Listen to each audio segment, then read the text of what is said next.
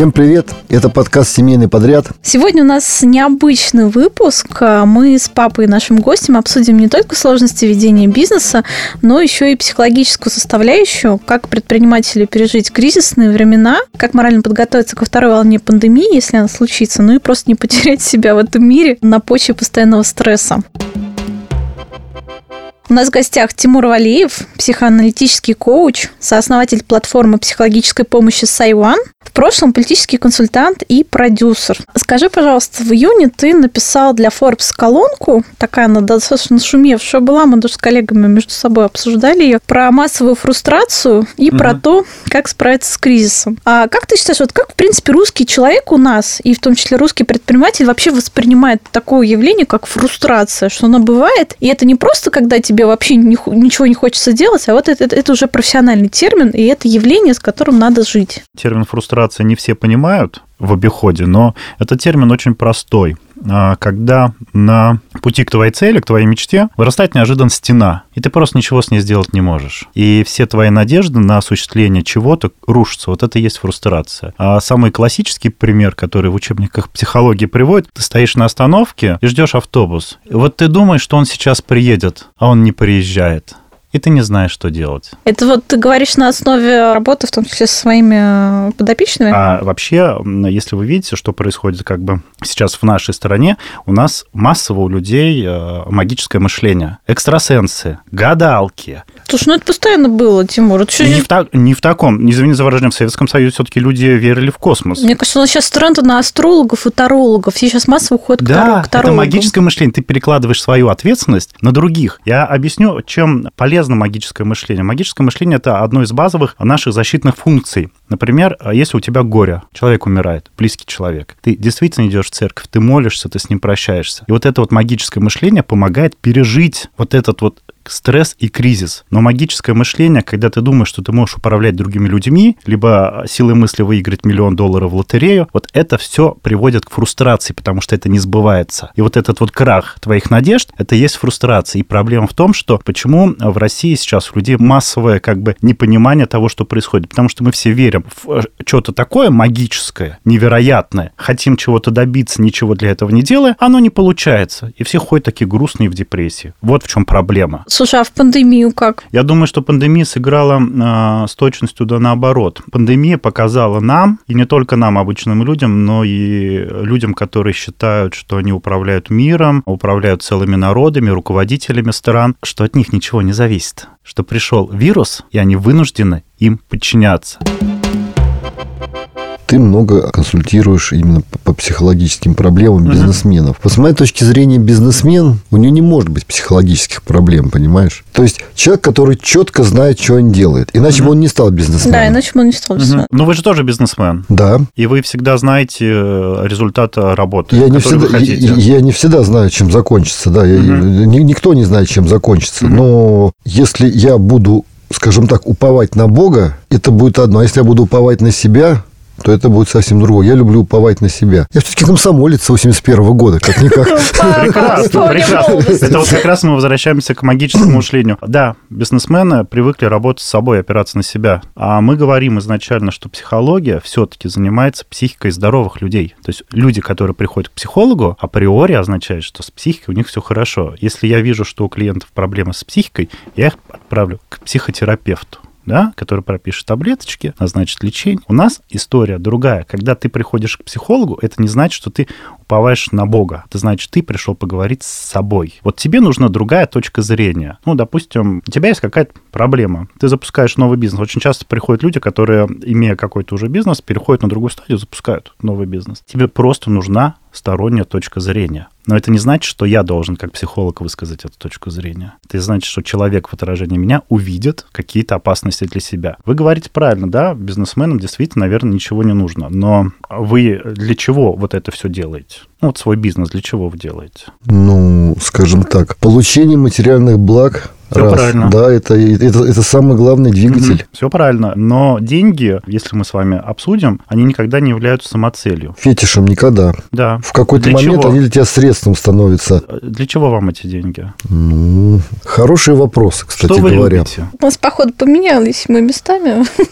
Да, у нас, да, А это интересно. вот вопрос Да, таки да, к, да. к тому, зачем бизнесмену психолог. Вот проблемы, с которыми идут бизнесмены, и проблемы, с которыми идут, ну, скажем так, не бизнесмены. Я к бизнесменам относимся и топ-менеджерам, и банкиров. Вот по-людски чем они отличаются? Вот пришел человек просто откуда-то, скажем так, с проблемами, да, и пришел бизнесмен. Есть какие-то особенности? Конечно, Или- э, фишка в том, что люди, которые приходят из бизнеса, они приходят изначально запросом, связанным с бизнесом. Ну, допустим, начальник э, там, департамента банка, и его переводят на другую работу. Ну, выше должность. Мгм. А он говорит, а я не могу, у меня проблемы, я не знаю, что делать. У меня такая ответственность, я никогда с ней не сталкивался. Говорит он, что делать с этим? Почему он боится? Это его история. Ну, я бы сказал, значит, у каждого есть свой потолок. Правильно. По идее... С по- чем связан этот потолок? Может быть, даже с какими-то внутренними страхами, а может быть, просто с квалификацией. Человек Ну, должен допустим, оставаться на своем месте. Допустим, квалификацию можно подтянуть. А что делать с внутренними страхами этого человека? Вот он был начальником подразделения, а его там делают руководителем департамента какого-то очень мощного. Человек компетентный, имеет образование, а боится. Когда начинаем э, в этой теме копаться, что происходит? Откуда эти страхи берутся? Ну, может быть, из отношений с родителями в том числе. В том числе из отношений с родителями, в том числе из отношений бабуш...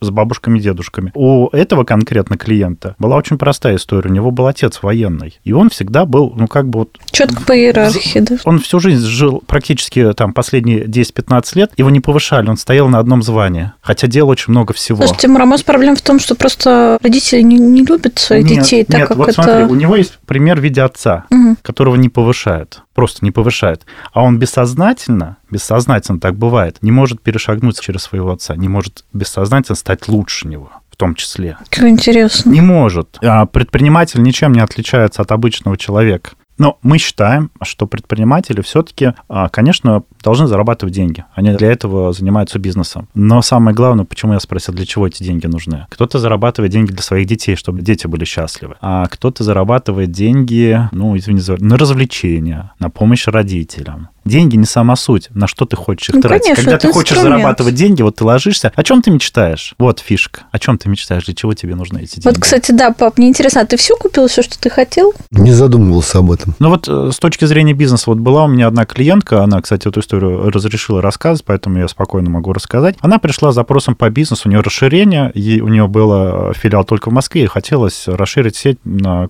крупные города по стране. Она боялась делегировать, и назначать каких-то людей начальниками отделений, пыталась все контролировать, причем жестко. И выгорала от этого. То есть у нее не было просто силы тянуть и масштабировать этот бизнес. Ей было страшно. Мы с ней работали а, 10 сессий, но самое главное, что в рамках этой работы выяснилось, а, она сначала не придала этому никакого значения. Э, Мы там спокойно общались. Она говорит, я не люблю холодные супы. Вот в рот не лезут холодные супы, а крошку, гаспачо, вот все что угодно, а это есть не могу. Ну, я как бы вот у меня щелкнуло, интересно, запрет. Если человек говорит, я что-то не люблю, когда человек говорит, я не пью, окей, значит, это та история, которая как бы потом просто вот этот вот котелок взорвет. Я запомнил эту тему, и через 2-3 сеанса она начала рассказывать про свою семью, как э, они жили, насколько суров был отец, насколько сурова была мать, и в чем суровость родителей заключалась. Если она на 5 минут опаздывала на обед, ее не кормили до вечера, либо ставили на стол холодный суп с обеда. Она маленькая. Я говорю, суп был настолько же холодный, как окрошка, и у нее полились слезы. Но это не было связано с ее Ну, запросом. как триггернуло Ну, ее. да. Да. Она пыталась все контролировать. И вот эта вот история мешала ей развиваться бизнесу. Теперь она спокойно делегирует, понимая, что вот там в детстве это как бы не ее жизнь была. Какой возрастной, какой ценз вот э, клиентов, которые Ну, приходят? то са- самые взрослые, которые у меня были, у меня была женщина, предприниматель а, из Астаны. Ей было 54 года, что ли. Она абсолютно пришла с конкретным запросом. А основная категория вот возрастная? Ну, я думаю, что до 45 лет. Ну, вот самые молодые клиенты сейчас у меня пошли почему-то за 23-22 года. И ребята приходят, кстати, совсем с другими запросами. Например. Но почему-то они в этом возрасте, хотя у меня лично таких э, проблем не было, они пытаются найти себя, найти свое призвание. Они чаще всего хотят заниматься своим делом изначально, mm-hmm. хотят ни на кого работать. Понять, в, в чем их предназначение, это настолько уникальный вопрос сейчас для современной молодежи. Кажется, это ненормально, честно говоря. То есть э, вот. Все-таки к бизнесу надо осознанно подходить. Осознанно, да, но мы же видим, что очень много молодых ребят действительно сейчас э, пробуют себя в бизнесе. Ну, извини за выражение, а зарабатывать на ТикТоке это тоже бизнес, он приносит деньги. Да, давай-ка вот сейчас вернемся опять к Я, бизнесу. Я могу сказать про нашу пап с тобой психологическую проблему. когда с папой вместе работали в бизнесе, угу. а, но я, например, с ним не сработалась. Она меня бесила. Давай, да, наша да, проблема, да. она уже понятна. Вот, потому что папа постоянно орал. Все не так, все плохо. Ты станешь станешь дворником. Я говорю, да пошел ты уже нафиг, я сама сделаю карьеру просто уже. И при этом сейчас я думаю, что все-таки папа, у тебя были какие-то проблемы с, с головой, наверное. С головой. Ну да. Но психолог папе не нужен, он да, же сказал четко. он не нужен четко. Понимаешь? Как Лобковский, вот мне не нужно, значит, мне не нужно. Все. Ты когда веришь, что все хорошо, значит, видимо, в какой-то часть действительно становится все хорошо. Но, собственно, как ты считаешь, вот когда предприниматель начинает э, сильно как бы агриться на своих подчиненных, это психологическая проблема или это все-таки проблема просто этики поведения каких-то таких рабочих моментов? Это всегда все-таки внутренняя проблема, и любые коммуникации с другими людьми вызывают в нас какие-то внутренние колебания, что-то входит в резонанс. В одних людей мы влюбляемся, доверяем им, а другим ненавидим. Есть всегда в компании какой-то сотрудник, которого прям вот хочется, ну, выгнать, убить, потому что он все время делает что-то не то. А что мы видим в нем? Почему он нас так триггерит? Чему просто ненависть какая-то? Что в нем такого, чего мы очень боимся? Что есть в нас? Слушай, не знаю. Но вот если говорить... Вот папа на вас почему кричал? Не знаю. Я не только на нее. Да он на всех орал, да. Да и сейчас. Ну, как будто нету порядка, да? То есть вам хотелось, чтобы был э, четкий порядок, а все... Я объясню. Бывает ощущение, когда понимаешь, что все делают что-то не то. Все дебил, короче. Что все косячат. На самом деле в любой компании, не знаю как, волна косяков идет волнами. Причем, э, я скажу так, вот, вот меня как предпринимателя раздражают бывают дурацкие косяки, которые, ну, ну это же очевидная вещь, ну это же там, ну, условно говоря, там бухгалтер отправил не туда, скопи, угу. скопировал платежку и отправил ту сумму, которую отправлял по предыдущей. Но это же глупость. Или написали, условно говоря, что 6 тысяч, скажем так, это платеж в евро, и вдуматься бы. А он написал в рублях. А отправлено в рублях. Угу. То есть, ну, хотя все написано. Вот такие косяки, конечно, раздражают. Ну, понимаешь, то, что для тебя кажется вот. очевидным, вот, нет, для многих других людей согласен. может казаться неочевидным. Нет, давайте тогда к бизнесу. Я вот э, расскажу, да, про фрустрацию в бизнесе. Что происходит с бизнесменами? Ну, давайте назовем там первую историю фрустрации. Это ежик в тумане. Так. У ежика есть цель. Он должен к медвежонку попасть. Да. Вот, допустим, ежик это бизнесмен, да? Так, так. И тут туман кризис, и ты идешь в этом тумане. Вот идет этот ежик-бизнесмен по лесу, встречает лошадку, падает в реку, сова происходит.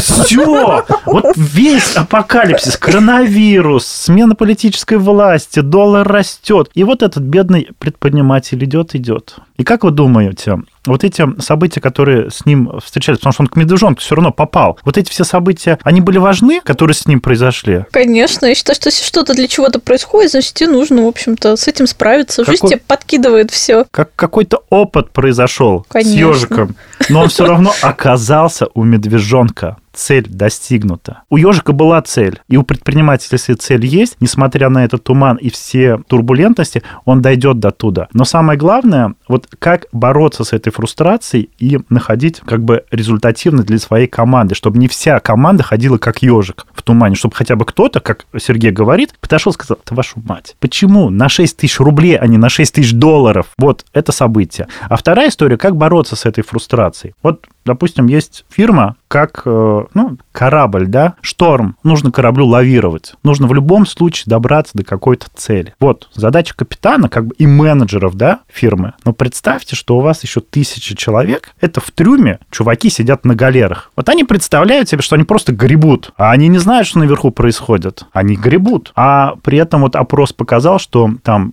больше половины работников предприятия в России считают, что их труд бесполезен. Вот это вот они там сидят. А знаете, почему они думают, что он бесполезен, труд? Потому что капитан не говорит, что происходит, куда мы плывем. Ну, даже к ним не спускается. Он даже к ним не спускается. Вот это вот фрустрация, вот это вот выгорание обычных сотрудников. Они не знают, зачем они это делают. И если вот эти люди в шторм знают конечную цель, они будут грести нормально метод, который ты используешь, называется психоаналитический коучинг. Угу. Честно говоря, очень слово достаточно незнакомо для меня. Никто из э, там, тех там, известных психологов, которых я знаю, такой термин в принципе не употребляет. Это у тебя стык как бы психологии и коучинга, или это метод, который ты сам придумал?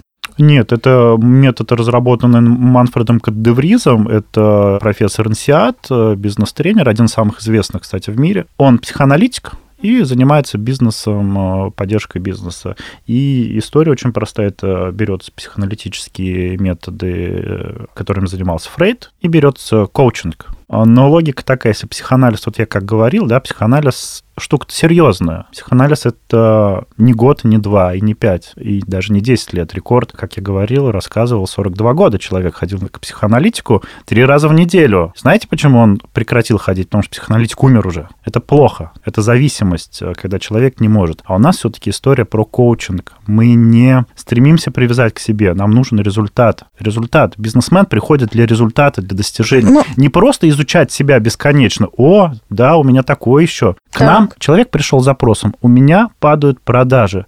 Что происходит? Нужно найти вместе с этим бизнесменом причину, почему и на что он отреагировал сейчас, что именно в данный момент Слушай, фирма начала ну смотри, проседать. пандемия, у всех упросили То есть, по идее, продажи. по идее, я понимаю так.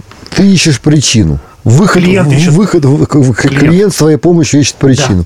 Да. Да. И самое главное, что в этой истории, и даже если мы нашли причину вместе с клиентом, клиент нашел причину, и он понял, что да, вот в этом проблема, мы с ним можем и проработать эти варианты он может увидеть, к чему это приведет, тот или другой вариант. Но выбор в любом случае за ним. Мы не даем советов, мы не Тони Робинс, мы не... Я могу, понимаете, методами НЛП любого человека за час накрутить на что угодно. Но проблема в том, вот вы выходите после просмотра фильма «Звездные войны», «Назад в будущее», все что угодно, «Матрица». Сколько перед вашими глазами еще физически вот эта эйфория от этого фильма? 15 минут. От книги сутки. И от любого НЛП и всего в этом роде это сутки. Но дальше это все рассеивается, это никому не нужно. Нам нужно найти причину, почему он так себя ведет, почему он боится выступать перед людьми, почему он боится идти на переговоры. А вот что бы ты посоветовал людям, вот, которые условно пока еще не готовы к психологу, но при этом готовы все-таки как-то меняться? Вот, допустим, у тебя какое-то состояние неопределенности, тебе завтра идти в ФНС, они тебя будут жестко проверять, тебе нужно перед ними не то чтобы выступить, но как ты их уверить, что ты ведешь белый чистый бизнес? Что можно, может быть, сделать сразу, чтобы максимально быстро успокоиться и на какое-то время накачать себя, прежде чем прийти потом к психологу уже кардинально решать проблему? Категорически против любого накачивания лучше записаться к психологу, потратить 50 минут и идти уже с тем настроением, которое будет.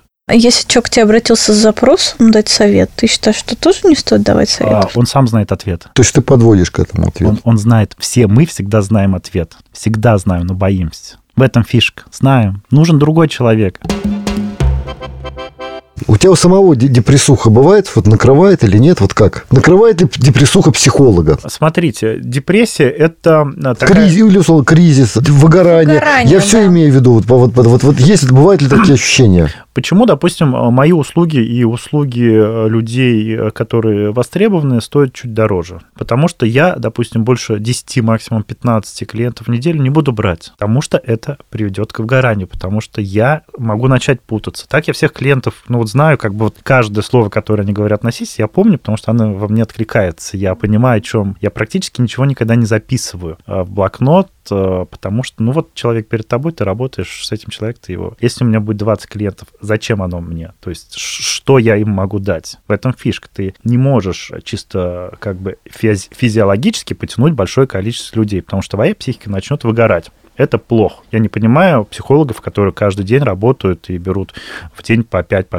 клиентов, и, ну, типа, все нормально. А, но при этом ты все-таки не ответил на вопрос, uh-huh. бывает ли у тебя депрессия? У депрессии это такое заболевание, которое все-таки психотерапевт ставит, даже я не ставлю никогда диагноз. Э, бывает у тебя такое, когда ты выгораешь, ты да, чувствуешь, бывает. что выгораешь? Бывает. А можешь вспомнить в своей жизни самый сильный момент, когда ты вот чувствовал себя, будто ты выгорел дотла, и как ты себя привел в порядок? Я все-таки стараюсь не доводить до такого, потому что, ну вот мне кажется, что у меня была история, когда я еще учился в Уфе, в институте, когда я слишком хотел на пятерке закрывать сессии. Ох ты как. Ох, был трендец. И на втором курсе такое ощущение, что у меня произошло выгорание, и связано оно с тем, что когда-то, там, допустим, на первом курсе я учебник ну, практически там два раза прочитать, я мог его просто переписать на экзамене из своей головы. То есть память была офигительная, не знаю, сколько там. Причем э, курс школы и курс первого, второго курса института я помню лучше, чем э, последующий курс института. Слушай, я точно так же. ощущение, что у меня просто память оп, сказал, ай-яй-яй, зачем тебе это? И просто как бы начала меньше усваивать. И вот это вот стремление к лучшему, к, к идеализации, это самое страшное, что нас Не убивает. очень хорошо, да. Это нас убивает. У Фрейда и там у последующих психологов есть такое понятие «достаточно хорошая мать». Вот достаточно хорошая мать – это лучшая мать. Не идеальная, а достаточно хорошая. И все, что мы делаем, оно должно достаточно хорошим быть для нас и для окружающих. Потому что если для нас это идеально, не факт, что для нашего окружения это идеально идеально, а наоборот неплохо. Все нужно делать достаточно хорошо. В этом залог. Я согласна, да. Я считаю, что идеально все делать не стоит, иначе может так себя довести до белого коленя. Угу.